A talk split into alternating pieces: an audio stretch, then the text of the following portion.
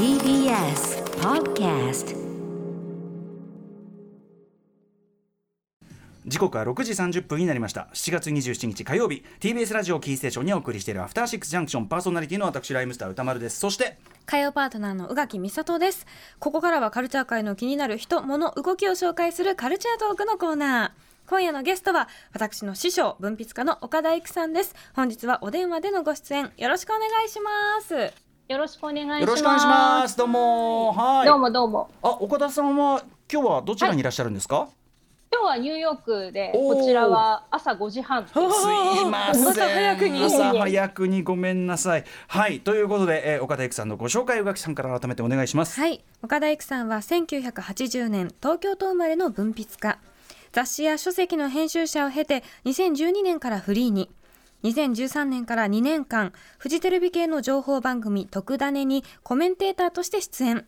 2015年よりニューヨーク在住。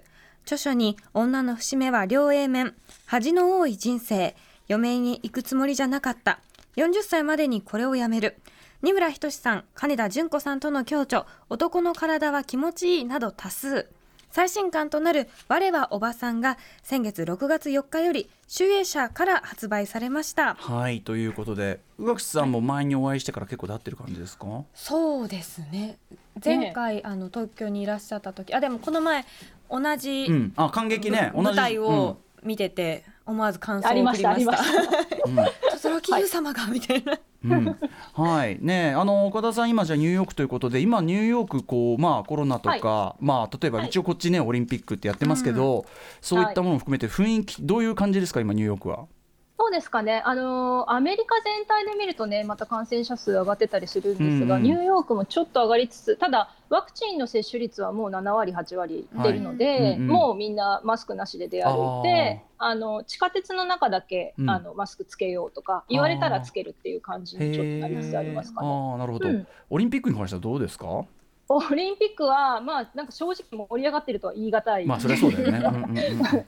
で、まあ、やっぱり私が日本人だから話を振ってくれるんですけど、うん。やっぱりちょっと周りスキャンダル絡みとかでこう失笑混じりに振ってくれるというような感じが。なんか大変大変大変らしいねなんかねね。そうそうそういう感じで、うんうんいやもう本当あのご迷惑がかからないように無事に終わることを祈ってますみたいなことをこっちでなんか日本代表として言ってますが、なるほどね。でもねそちらもなんか感染者3000人超そうなえみたいなんですよ。ちょっちとね。本当にね、無事に終わっていただくことをあの祈っておりますが、まあ、うん私もあのどうあの動画後からあの金メダル取ったみたいなニュースがあると、うんうん後から動画を追いかけたりとかしています。あの、はい。今さっき先ほどもあの宇垣さんにとにかくあのスケートボードのストリート部門の、はい。はとにかく選手たちが全員超最高だから見てみてって話をねすごいしてたところなんですよ。いいんですよ。よね、そうそう、あの私もなんか映画で「スケートキッチン」っていう映画、はいはい。ニューヨーク舞台のやつまさにニューヨークでの。あのあそうだ。そうそうそう、うんうん。でなんかただやっぱり競技としてのスケボーってちゃんと見るの初めてなので、すごい新鮮ですよね、そして、うん。日本の実況がね、うん。あの私自由に聞けないあのでー そっかそっか。そこの盛り上がりからちょっと追いあのつき盛り感はちょそのねっとあります。実況もすごい面白かった。すごいすごい良かった。はいはい。よすごく良かった。そう。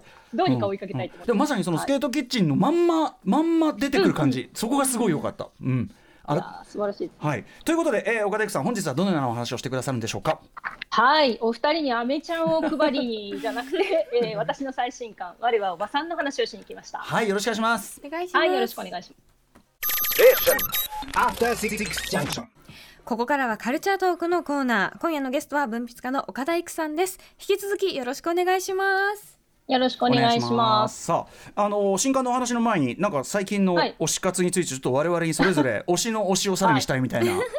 はい、あのプッシュさせていただきますと、あの歌丸さんには特にっていう感じですが、えっ、と日本では7月30日からはい。映画インザハイツが公開される。これ、そうなので、ハリウッドエクスプレスで見て、すげえ楽しみにして、はい。んうん。えーぜひぜひ見てきてください。私は6月10日の全米公開の直後、あの初日かな、あのうん1年以上ぶりに近所の映画館行ってはい見てきました。あのクレもうあのクレイジーリッチの監督のね。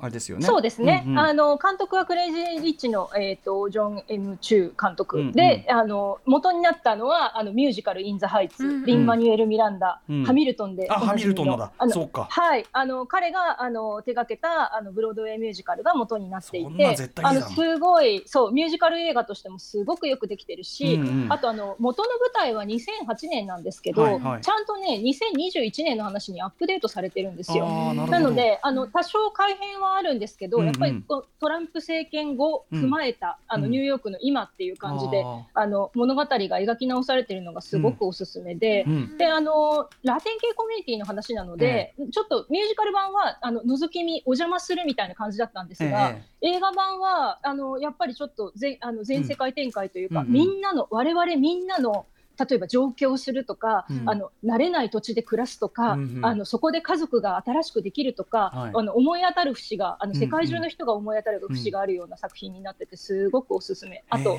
えーあの推しおばあちゃんあのおばさんも出てくるので、えーそこも見どころです。まさにおしおばさんがここに我がおばさんにね、次々出てくる。うんはい。はいえーわかりました。えー、インザハイツ7月30日に日本では公開めちゃめちゃ楽しみにしてます。ムービーウォッチももちろんね、ガチャも入れます。はいそしてさらに、えっ、と宇垣さんにはぜひぜひ、えー日比真央子さんと一緒に私の代わりにミュージカル「ジェイミー」を見てきてくださいというのがもうチケット取りましたイエイ！もうミュージカル話ばっかりでこれであの、ね、時間になっちゃいそうですけれど、うん。えー、とこちらは東京公演が8月の8日からうん。ありますね、えー、とお話簡単に紹介しますと2011年のドキュメンタリーが元になっていて、ドラッグクイーンになりたい16歳の男の子の話なんですが、うん。この男の子をやるのが森崎ウィンさんと出ました。深八風さん。はい、うん。で、あのーこの、えー、2人ダブルキャストなんですけれども、あの卒業式のあのプロムパーティーにドラッグクイーンの格好で出たいっていう高校生のお話なので、はい。あの10代、20代は我がこととしてあの見ることができると思いますし、うんうんあの周りの大人がそれをすごくよくサポートしてくれて、あのお母さんがハイヒールをプレゼントしてあげたりうん、あとその伝説のドラッグクイーンからドレスを譲り受けたりとかですね、おばさんおばさんネタ的にもはいはい。すごく盛り上がるところなんですよ。そしてそのあの伝説のドラッグクイーン、おじさんだかおばさんだかよくわからないというロコ・シャネルという役をですね、ええ。私の推し石川善さんがああ、なるほど。演じておりますので、はあ。あのアトロクの民あアトロクの リスナーの皆さんにですね、マイファースト石川善にぴったりの作ああ、そうか品よろしくお。願いします。はい。はい。ね、でもさすが植木さんももうチケットいや取って。これずっと楽しみにしてて、それこそあの練習の風景とかを時々こう画像、動画を上げてくれたりす,、るのを見てるとなんかあ早く見に行きたいなって思っててます。ううんん、はい、はい。ミュージカルジェイミー、えー、東京公演が、えっと、8月8日から29日までやられます。はい、ということで、はい。えーおね、あのーこんな話をしてるとで、お時間が経ってしまうんで、小倉さん。ぜひ今日の本題いきましょう。最新刊我はい。はおばさんについてのお話いきましょう、じゃあどんな本なのかのご紹介じゃあ宇垣さんから、はい。最新のエッセイ集「我はおばさん」40歳あたりを境に進んでおばさんを名乗るようになったという岡田育さん。そんな育さんが小説漫画映画の中に登場するおばさんやいつかのお茶の間で出会ったテレビの中のおばさんに着目し現代の価値観で解釈をし直しながらおばさんという呼称イメージとしてのおばさん像についてポジティブに再定義したエッセイ集となっています。はい、ちなみに帯は、えー山内真理子先生でございます。あの子は貴族などなどね、えーコメント差別語に落ちた私たちの呼び名を救済する圧巻の文化考察というねえードスンとしたこの帯があってそれにですね、えー構成作家、ふえー、小川あゆさんもですね1982年生まれスタッフ小川も首がもげるほどうなずいたということのようです。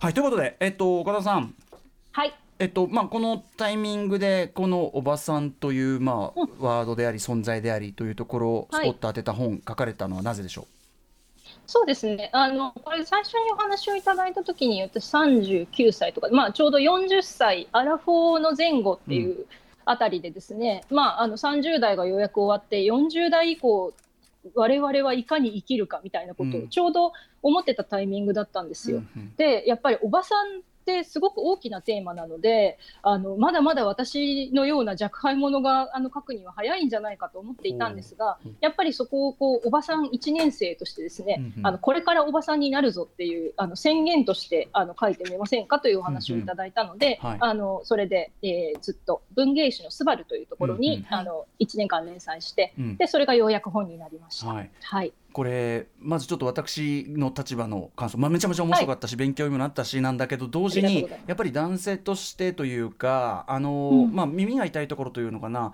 その、うん。まあ、おばさんという言葉そのものはね岡田さんも書かれてますけど本来は別にフラットな言葉、まあ、おじさんに対応する言葉のはずで、まあ、僕もだからその自分自身の中にその差別意識があって使ってるつもりではなくおばさんって言葉を、でもそのなんかおじさんとおばさんって使った時のそのなんか非対称性っていうかそこに関してあんまりやっぱ意識せずに、まあ言っちゃえば無神経にその、うん。自分はいやだっておじさんの反対でおばさんで何が悪いのぐらいの感じで、うんうん。使ってでなんていうかなそうそれにそれに対してどう感じる人がいるかってところあんまり考えず使ってたし、まあ、今もそうこんそういう場面あるかもしれないなとか、うん。あこの間島尾さんとの対談でおばさんってワード使ったけど大丈夫かな？いやあれは文脈上大丈夫なのだろういろんないろんなことがまあ、という程度のだからやっぱあのなんていうかな？確かになんか不思議と本来フラットな言葉なのにうん。っていうのがねあって。そうなんですよ。ん。だって歌丸さんはもうおじさんと呼ばれることには抵抗はないですか？まあもちろんその文脈文脈いやもちろん僕はもう文脈いや52でもう今更ですけどその言われ始めの時に文脈次第によってはね、それはどっちにしろさあの部別的なニュアンスが明確であれば腹は立つけども、ただそのやっぱりあの中で岡田さんも書かれてましたけどそれはい例えばジャックたちの僕のおじさん、うん。北森夫の僕のおじさん、うん。何でもいいですけど僕ら僕もモモノンクルって曲作りましたけど、うん。そういうこうまあなんか自由な存在としてのおじさんみたいなので、それを僕やっぱ30代になろうかっていう前後ぐらいで、まあ、俺はもええ。う積極的におじさんになっていくからみたいな感じで、うんうん。まあセルねセルフコントロールできてたわけです。でも、うんうんそれと同じようなことをだ岡田さんはそのねあの僕のおじさん好きででも女性に置き換えるとなるとあれ？そう簡単じゃないみたいな。うんなんかね私もあの大人の階段登るみたいな意味で、うん。おじさんと全く同じ感覚でおばさんをそれこそ30、もっと前から名乗りかけようとすると、うん。こうおじさんたち男の子たちはあの早く渋いおじさんになるのはすごく肯定的に捉えられてるのにどうにも非対称だなっていううん。感じはどうしてもあってですね、はい。やっぱりこうまだまだ早いよみたいなこと言われたりするわけですよね。女性サイド側にもそのおばさんっていう言葉の受け取り方っていうところでうんやっぱありますよね。そのいあのー言ってくれるな的な。そうそう同性同士でもあのあるし、ま、あのあなたにおばさんって言われたら私が困っちゃうわって年上の方に言われたりとか、うんでやっぱりあの若いまだまだ若い女性でいなさいっていうあの意味で、まあ、ポそれもポジティブに言ってくださる方もいるのかもしれないですけど、うん。やっぱりそれがちょっとまだ女を降りるなとか、うん。あの自分だけ一抜けてずるいぞみたいな、そういうニュアンスがあったりすると、うん。いやおじさんはこうじゃないはずなのになっていう、うん。その歌丸さんおっしゃったようにあのなんでフラットにこの言葉をもっと自由に使えないのかなっていうのはあの30代からずっと思ってたことではありましたね。まあもちろんね、それはだから日本社会の、まあ、エイジズムっていうか、まあ、年齢差別というかな。その特にどうん。男性社会の中で女性を扱う時にやっぱり若さみたいなところに価値を超、まあ、うん。置くイズムが強い。うちは、やっぱりその、そこの中に置かれた女性たちもなんかそれで、だからつまりおばさんってことはなんかそういうこう部別のニュアンスとか低いものみたいなニュアンスって取るのはそれはしょうがないっていうか、うんそういう、うんそういう社会の仕組みとかそういう雰囲気がある以上はね。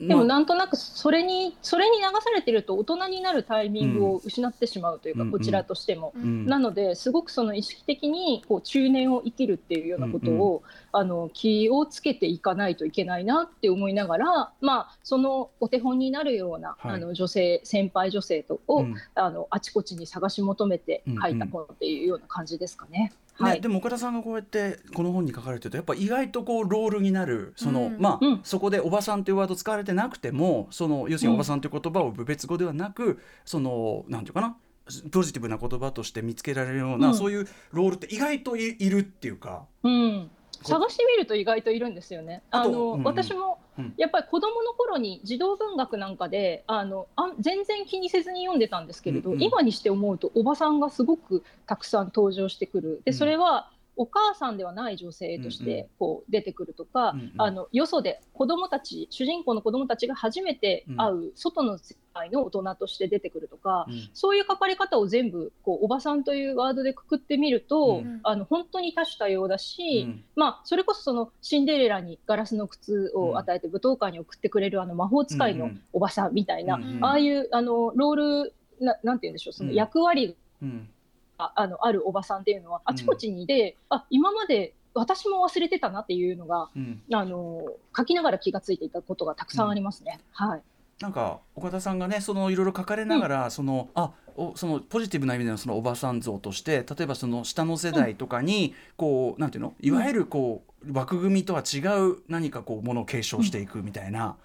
こういうんよりこう居場所とかこう生き方みたいなものをこう提示していくとかとにかく割とこうた縦のというかあ斜めとおっしゃってましたね、うん。その、はい。縦がこう親子とか血縁だとするなら、うん。その斜めの連帯とか斜めの継承みたいなものにこう見出し、あこれもそうなんだこれもそうなんだってこう岡田さんのこう文章を順順繰り読んでいくと我々もこうあなるほどこうそれがこうポジティブなおばさんのあり方なんだみたいなものをうん。なんか改めて発見していくみたいな感じでそれもすごい面白かった。あとまあ挙げられてる作品がどれもこれも面白そうで、うん読みたくなるものがたくさんありましたね。そう。あごめんなさい。僕が喋って宇垣さんどうでした、うん。いやでも私もやっぱりどうしてもその若い女性とかそのずっとバリバリ働いてるみたいなうん。人とかキャラクターっていっぱいだとしても、うん。なんかいわゆるおばさんって急にこうブラックホールみたいになるというか、んんん。あの急にいなくなる、ええ。お母さんはいたとしても、おばあさんはいなかったりとか、ええ急にその道がカクンってなくなる感じがしていて、でもその作品の中にあこうなればいいんだ、ええうん。ここを目指せばいいんだっていう指針がたくさんうん。あってすごくほっとしたし、うんうん。私は母親になるかどうかわからないけれども、ええ。でもこういうかっこいいおばさんになりてえなってうんあの友達の子供とかにうん。ちょっとこう悪いこと悪いことって言い方が正しいかわかんないけど、親だったら言えないようなことも教えたり、あのその鍵を差し出したりするような、うん。あこういう人になりたいなって、その指針を改めてこう教えてもらえたなって思いました。うん。なかったからだって今まで。あったかもしれないけど、可視化されてなかったというか、ね、やっぱりそのななんかこうなんかなんかこうワードがないとじゃあこの世代のこういう女性たちを指す言葉がまとまってないと、ななんでこんな腫れ物触るそれ自体がなんか健全じゃないなってことですもんね、うん。やっぱね。そうですね。あの私あの自分が10代の頃に小ギャルって呼ばれた世代でまあその後はアラサーって呼ばれたのもあうん。の世代だし、うんうん。あとそのオタクを続けているとあの女オタクと呼ばれたり腐女子と呼ばれたり、うんうんあと最近だと女性誌は大人女子っていう言葉を使ったりもしてますけど、うんうんなんとなくその流行語でどんどんどんどん呼び名が変わって、え次はこれを名乗らなきゃいけないのみたいなこうだんだん疲れていったっていうところもあって、はい。おばさんって一番大きな傘なんですよね、そのうんうん。うん中年の女性っていう意味しかないので。あのそこには本当にいろんな人あの子供を持ってる人もいれば、うん。ずっと働き続けている人もいれば、うん。あとひょっとしたら本当にそのジェンダーみたいなものを超えて、うん。うん。うん男のおばさんみたいな可能性だってあるかもしれないとか、うん。うん。うん。すごくその一般名詞として懐の深い言葉なので、はい。なんかもうこれで全部くくっていこうよこれからはっていう、あのうん。うんおばさん特有のもうもう全部おばさんでええやんみたいなそういう気持ちであのこの言葉を選んだっていうのもありますね。うん。だっておっさん女子とか言うのにさ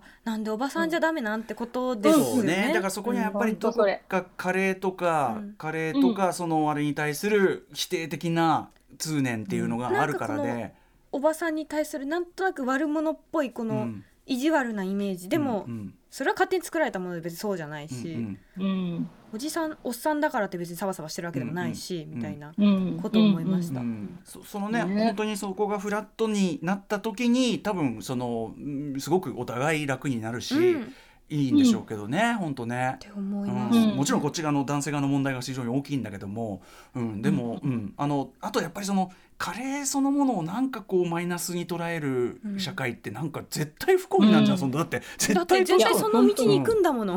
ね、うんうん。だから、本当にね。うん、いや私もね少女時代は早く大人になりたかったはずなのに、ええ。なんかいつからあの年を取るのが嫌だみたいな、うん。あのふ周りがそうなっていったんだろうっていうのうんうんがすごくこう疑問で、いやうん大人になったら大人になったですごいうん。楽しいこともたくさんあるし、うんうん。まあ、責任も増えるけどその分人生のやりがいみたいなものも増えていくっていうところを、うんうんでみんなポジティブに伝えられたらいいなと思いますし、そのかつての自分みたいな、うん。あの早く大人になりたいと思ってるうん少女たち、少年たちに、はい。まあちょっと何かしら背中を見せるみたいなことができるといいなと思って書いた本ですかね。ね。い、やちょっと今日はね具体的な中にいっぱい触れることできなかったけど、うんあそれぞれ、うん。うん。うん。うんちょでも素敵なおばさんがたくさん、もちろんマッドマックスの鉄馬の女たちも出てきますよ。ああもうなりたい、うんあそうです。フューリオさんになりたい私は、うんうん。沼おばさんも好きでした、うんうん。沼おばさんあかっこよくそうそうそうないですか？うん、あのぜひ、えっと野水直子さんの小説ですね。うんあとは「さらしな日記」とか「はいあの折が森そぶなの反合法」とかさらしな日あれや記の話これやとなんかその目線で見てなかったさらっしなて。日記の話は結構目から鱗だったうな、ん、めっちゃおばさんものなんですよね。そしてさい後半あの割と前半が有名なんですけど、うん後半は本人もおばさんになっていくっていう感じなので。うんうんあの中年になってから教科書じゃないところで読み返すとええ結構来るものがありますよ。なんか、こんなグッとくる話なんだっていうね。ね、なんか新しい解釈の方法うん。をいろんな作品からもらって、それはそれでまた違う見方ができて面白い。なんならすごく今っぽい人間像って、まあ変わんないってことなんだろうけどねそのうん、1000年前から変わってないんですよ、うん。本当に。社この社会が。まあそうね。そういうそう問題もあるちなみにちょっと残りの時間ちょっと時間短いけど例えば、はい。はいアメリカとかニューヨークのそういううん。こうなんとかってどうですか？そういう顔例えばおじさんおばさん問題みたいなのって英そうね、語圏だといやなんかこっちの人に聞いてもミドルエイジドレディって呼ばれるのはそれは嫌だよって女性たちは、あのうんうん。うん言っていたりもして、うんうん。本当にあの世界共通の話だなと、うんうんうん。そのあの永遠にあの若くわ若く見られたいみたいな気持ちももちろんあるし、うんうん。でも大人である自分も受け入れたいけど、うん。ちゃんとした名称がなくてそのアンティっていうあのうん。英語で言うおばさんっていう言葉はやっぱりなんとなく日本語のおばさんと同じようにネガティブなニュアンスもあるって言われたりとか。うんうん、でもやっぱりその年齢をこう数えないというか意識しないみたいな方法ももちろんあるし、うん。あとは自分の今まで積み重ねてきた道のりをあのちゃんと自分であの受け止めながら生きていくっていうような、うん。そういう気持ちっていうのはあのうん。本当にあの国境を越えてうんある話なんじゃないかなっていうふうに思いましたね。うん。あと私もこちらに来てすごくいろんな年上の女性に助けてもらって、あで友達みたいな、あの年が離れてても友達みたいになった女性たくさんいるので、まあ、そういう意味ではあなたたちとの関係みたいなことを書いたんだよっていうのを一生懸命英語で説明したりしています、こちらでは。あの荷物の誤配の話とか超素敵でしたね。はいはい、エレンおばさんですね。あれはもうかだあのあれは物語というよりは私の本当に個人的な、あの体験談として、こちらであのお世話になったあの、うん。顔も知らないおばさんのことを書いたりなんかもしています。はい。ということでちょっとね、あっという間に時間来ちゃったんですけど、あのはい。今今日ぐらいそのぐらいこうなんていうのかなし僕男性が読んでももちろんそのいろいろまあわ我が身を振り返ることも含めてすごい思考が広がったし、はい。まあ端的にいろんな作品のワクワクするような新しい面を教えてもらって、うん。うでももちろんその女性が読んだらあこの道を行けばいいのかってすごい背中を押してもらえると思うし、ぜひ読んでいただきたい。はい。最新エッセイ集「我はおばさん」集英社から税込み1760円で販売中となっています巻末にはジェーン・スーさんとの特別対談も収録されています。これもはい、ねえ。えんや。うん。そう。なんかあの思ったよりもページ数が増えて、うん。あのだいぶたっぷり対談しましたので彼女こそね彼女もまたねその現代日本におけるねもう代表的イケてるおばさんのね、うん。もう代表格ですからね。そうですよ、まさにオーバーです、このはい。二人の写真もすごくいいんですよ、どこかから写真を探してきてほしい。二人がドーンって立はいってる。はいあのググると出てきます。すっごいかっこいいんですよ 本当に。はい。あの岡田さんえっ、と最後にえっ、と他にお知らせことなどありますか？そうですね。あのしばらく著者インタビューとかあちこちで露出させていただく感じで、あと8月上旬にはこれを連載していた「スバルというところであの単発のエッセイを書いたりはしています、でねできればオンラインでも書店イベントをやりたいなと思ってるんですがあのそれはまたまたあのツイッターかどこかで告知させていただきますので引き続きよろしくお願いします。そうですよね。読者の方が質問してみたいなの絶対ねそういうのもいっぱい出てくる話だなんもん。ね。かね皆さんの推しおばさんをあの、うんうん。むしろ私が聞きたいのでイベントはやっていきたいなと思ってます、いやでもとにかく実はこれすごく巨大な話をしてると思います、うん。すごくすごい意義ある本だと思います、えー、今夜のゲストは文筆家の岡田育さんでした。ありがとうございました。ありがとうございました。ありがとうございました。After Six Junction.